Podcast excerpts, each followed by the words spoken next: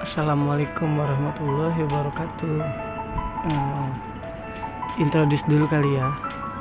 Uh, gue, lu, uh, lu itu. Kalian semua panggil gue Item. Ya, gue biasa panggil Item. Gue lahir di Jakarta dan sampai sekarang gue stay di wilayah baratnya Jakarta, tepatnya di wilayah Selipi. Tapi uh, gue punya bokap keturunan Arab sama Jogja sedangkan nyokap gua Solo sama Kudus. Jadi ya campuran gitu. Kadang orang suka bilang gue daerah Timur Tengah atau Afrika sana lah. Ya memang kalau dinilai dari kulit yang agak redup warnanya jadi nggak heran banyak yang bilang kayak gitu. Eh gue malah curhat tuh emang sih nanti ujung-ujungnya gue curhat. Uh, sejujurnya gue ragu buat mencoba podcast ini. Karena gue pikir telat kali ya masuk dunia podcast sudah ginari. Kalau kata Bo mah kalian udah kering gue baru nyebur. Tapi gue pikir-pikir ya nggak apa-apa lah.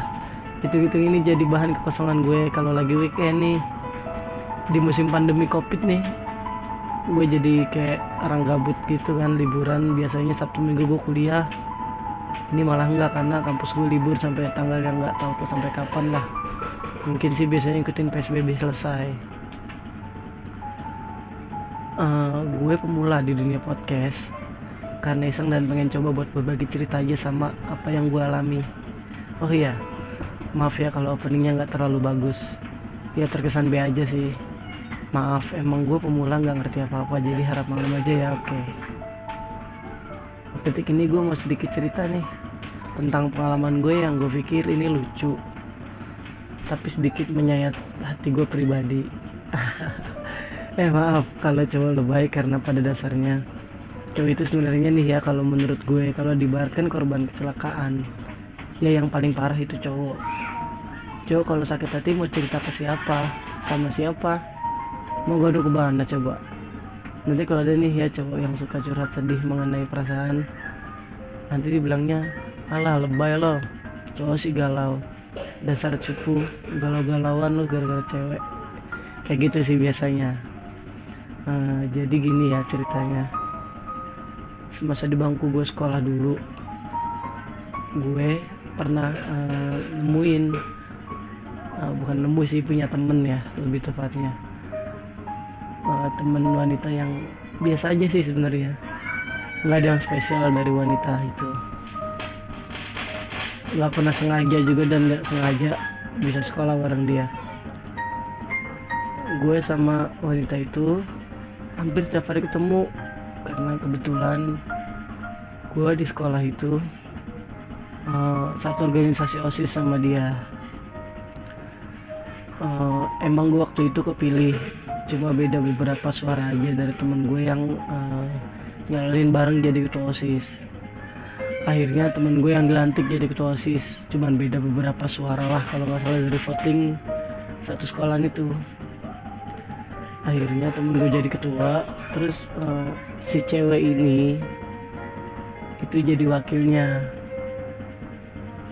Temen gue yang kepilih jadi ketua osis sedangkan gue karena gue di urutan kedua nggak mungkin uh, cowok sama cowok jadi uh, wakil sama ketua. Jadi di mix gitu. Jadi si cewek ini jadi wakil temen gue dan gue uh, jabatan sekretaris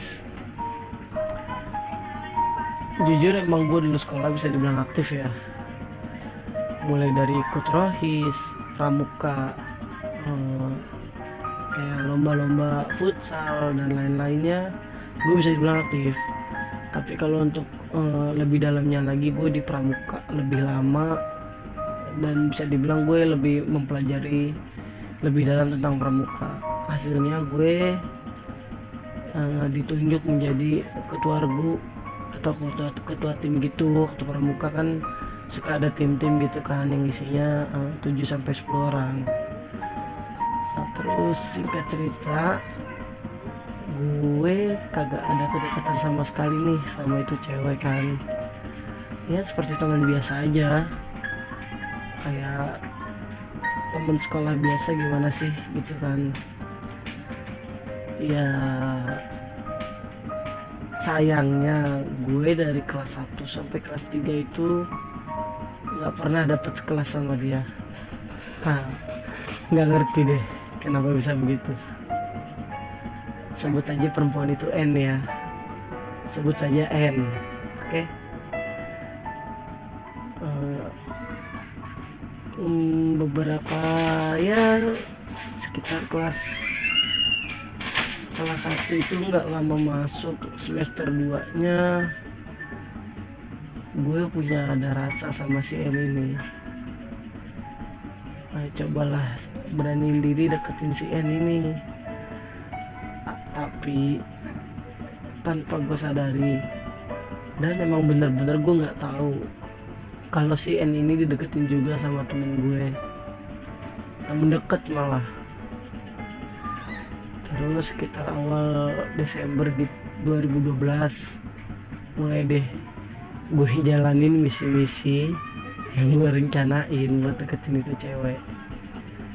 Ya alhamdulillahnya syukurnya feedbacknya dari itu cewek itu baik ke gue kayak oh, nanya lu udah makan nanya balik gitu istilahnya uh, positif feedback lah. Terus tanggal 12 Desembernya itu kalau nggak salah pagi jam 6 kurang 10 menit gitulah dengan suasana sekolah yang masih sepi udara pagi dan awan yang sedikit mendung. Apaan sih anjir? Uh, gue nekat deh nyatain ke tuh cewek. Dia minta dinyatain secara langsung.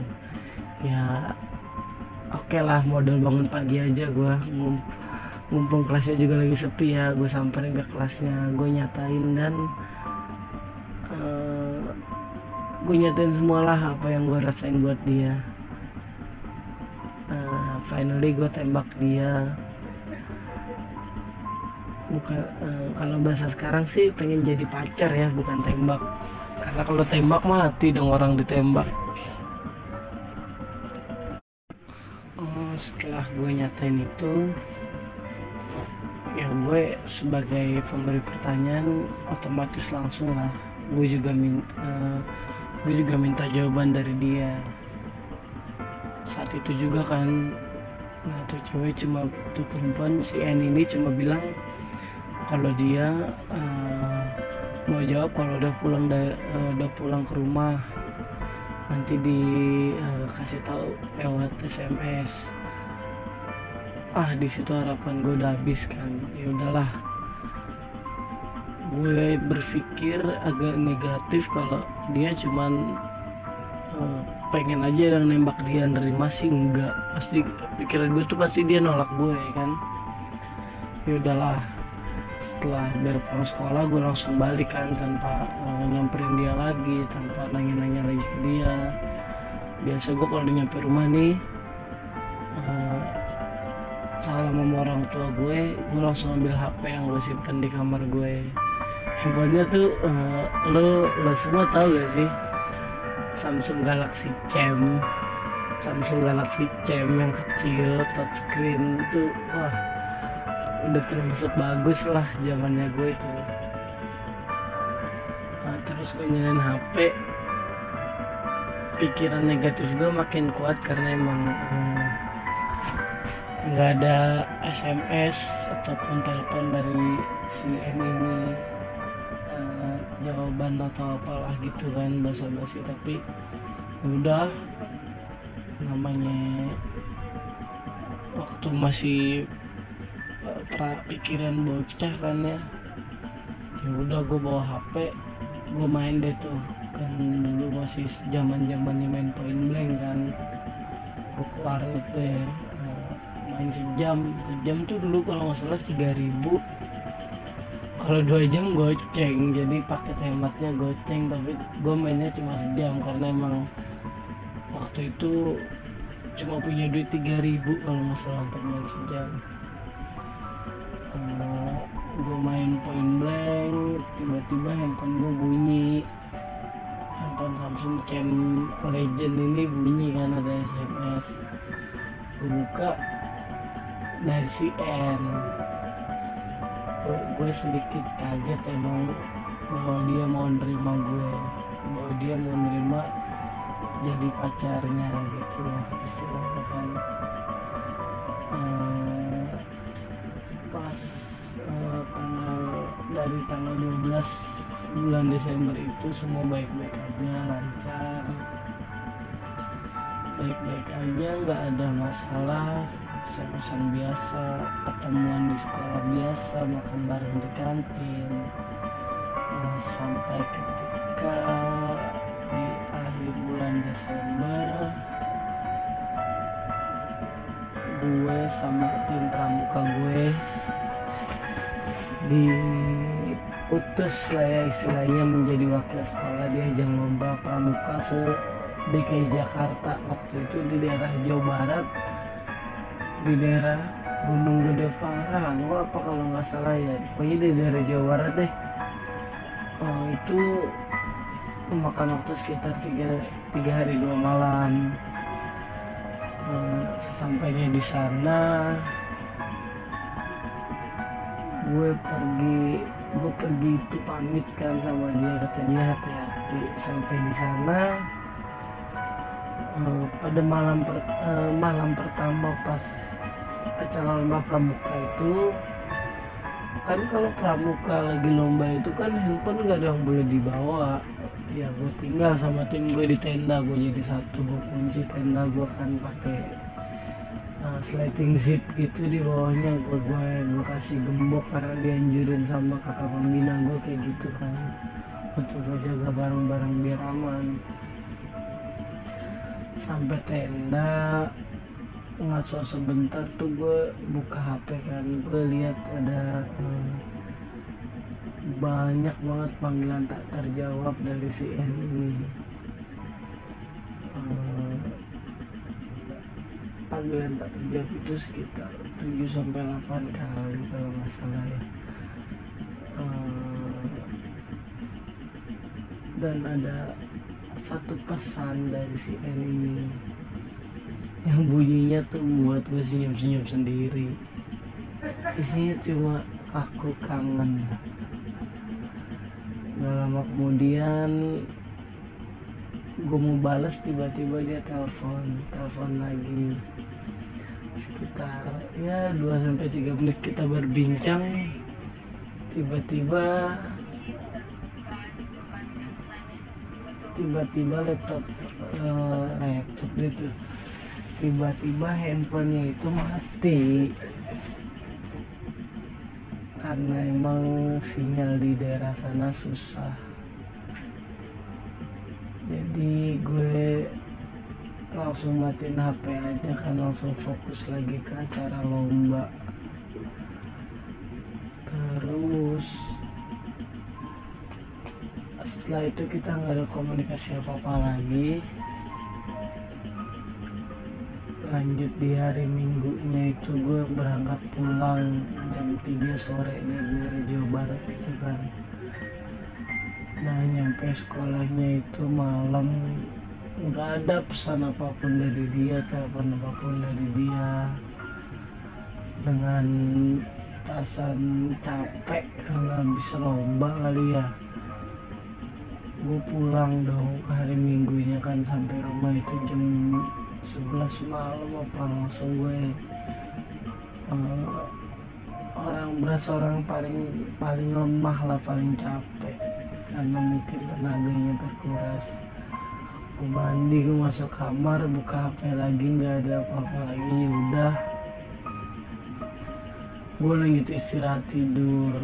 Senin paginya itu ada SMS dari kakak pembina gue bahwa eh, Senin pagi itu gue harus datang ke sekolah bersama tim.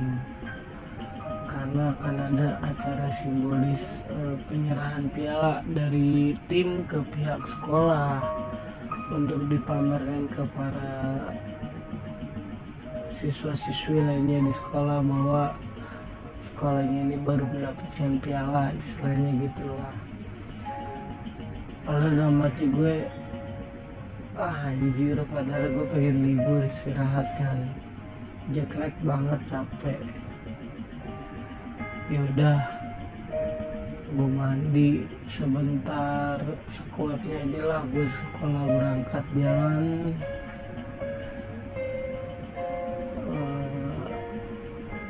berangkat tuh gue biasa sekolah diantar bokap ya. Diantar bokap sampai depan gerbang sekolah naik motor motor Vega R dulu bokap gue baru cuma punya cuma motor Vega R Nah, eh, turun di gerbang sekolah gue masuk deh dan gerbang tek tek tek jalan usut lah capek berantakan lah muka emang aslinya juga berantakan gue kagak capek juga nih muka ya kan. Pas gue masuk pemandangan yang sedikit kurang baik kalau menurut gue seorang wanita yang gue panggil si N ini yang berstatus pacar gue ya kan? Jalan ngelewatin gue tanpa tegur sapa sama sekali tanpa uh, give smile. Nggak ada gift nggak ada gift smile sama sekali ke gue. Nggak ada senyum senyumnya sama sekali ke gue. Lewat aja gitu. Gue pikir dia mau langsung ke kelas kan atau mungkin dia marah sama gue karena gue nggak kabarin. Dan ternyata yang lebih menyedihkan kalau menurut gue lebih menyedihkan lagi di itu nyamperin cowok yang yang statusnya itu senior gue di sekolah dia salaman. Bahkan dia cium tangan tuh cowok. Duduk di sampingnya cowok pegang tangan tuh cowok ngobrol di kantin. Gue lewat nggak ada malunya anjir. Gue liat depan dia dia tuh polos banget biasa aja gue lewat dengan pala nunduk.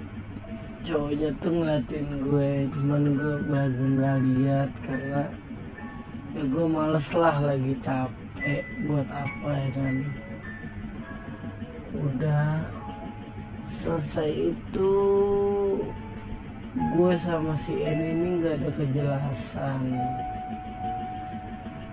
setelah Senin pagi yang menyeramkan itu menurut gue. Nggak ada kejelasan lost kontak gitu aja tanpa ada keputusan apa-apa dari gue ataupun dari dia. Karena memang mungkin nomor gue diblokir sama dia. Nggak tahu kenapa. Setelah sekian lama nggak ada kabar dari dia tiba-tiba ada SMS dari dia nih. Eh, jar ten kata gitu kan. Kenapa en bukan gitu gue sih manggilnya kenapa dengan nama tapi kan di sini gue sebut nama N. Eh, dia cuma bilang bahwa setelah kejadian Senin itu setelah kejadian Senin itu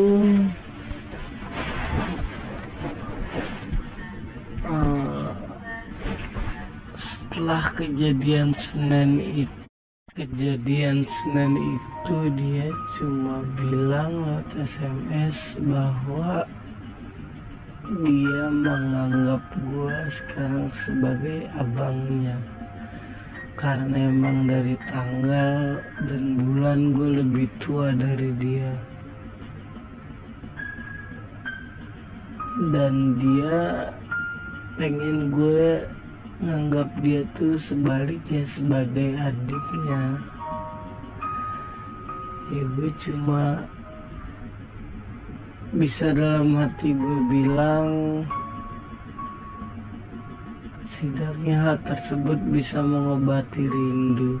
Karena emang gue kangen sosoknya si N ini rasa rindu yang mampu mengalahkan rasa sakit. Sempat bertahan lama bahkan gua masih ini sempat jalan walaupun status gua nggak jelas dan status yang dia minta sebagai abang adik yang baik gue sempat jalan nonton makan sama dia. Tapi kalau gue pikir eh, nggak ada yang bagus gitu loh dari hal kayak gini. Dengan status yang nggak nggak jelas. Biasa aja kalau menurut gue ini cuma uh, menambah beban rasa yang nggak tahu akan gue bawa ke mana akan dibawa ke mana tuh nggak tahu. Hmm, belum lama ya kenapa gue nulis podcast kayak gini gue bacain podcast kayak gini karena belum lama gue ngimpi tentang si N ini. Ya walaupun mimpinya mimpi buruk tapi membahagiakan kayaknya deh. Kalau menurut gue gue itu bisa deket sama dia lagi. Bisa jalan bareng sama dia lagi. Tapi posisinya itu gue sebagai pengisi. Pengisi di saat dirinya merasa kosong. Pengisi seperti saat dirinya itu lagi ada masalah sama pacarnya sama pasangannya. Gue cuma ngisi bantu solusi ngehibur gitu aja. Ini dalam mimpi ya mimpi gue. Jadi kalau menurut gue nih ya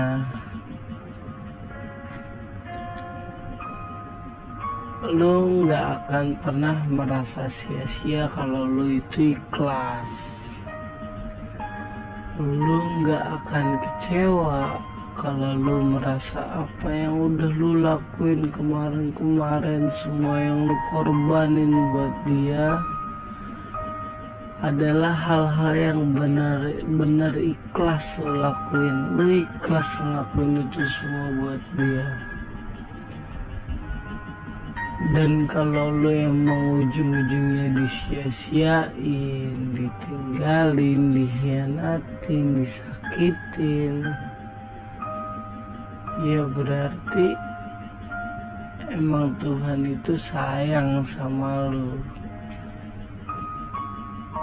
dia masih menyelamatkan lo dari seseorang yang salah Gak usah dikejar, gak usah berharap.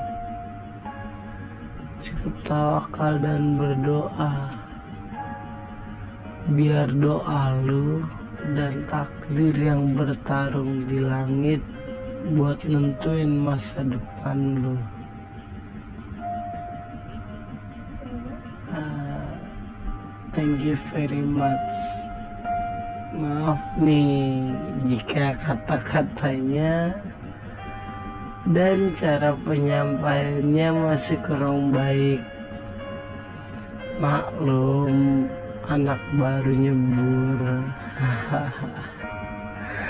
Assalamualaikum warahmatullahi wabarakatuh